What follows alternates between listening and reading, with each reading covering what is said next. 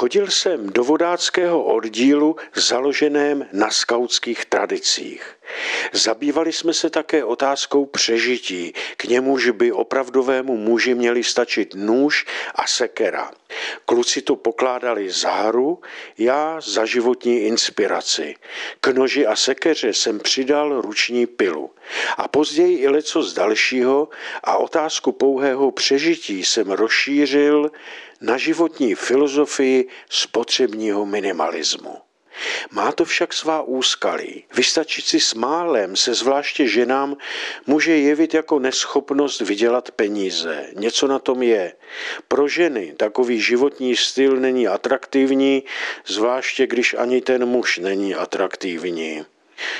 Ženy jsou nebo bývaly motorem blahobytu. Už pračlověčice chtěla potom svém, aby jí v jeskyni udělal poličku. Vždyť ona tam tráví skoro všechen čas, udržuje rodinný oheň a kojí děti. Čestně jsem každou upozorňoval na to, že se mnou se blahobytu nedobere. Touha lidí po komfortu zesílila v 90. letech minulého století a stále trvá. Co pak já, říkávala mi moje žena, ale jde o děti. Měli by mít to, co mají i ostatní děti, aby nakonec netrpěli komplexem nepřizpůsobivých občanů. I já se hodně přizpůsobil současnému životnímu stylu. Dokonce mám i auto a pilu motorovou. Na venkově bez auta je to těžké, zvláště když jízdní řády autobusů stále řídnou. Mé auto je však z roku 1992 ale lze s ním opatrně jezdit tak mezi vesnicemi, aby chudák nepřišlo o techničák. Snažím se všechno opravovat a dávat i vyřazeným věcem možnost dalšího využití. Je to však intelektuálně náročné.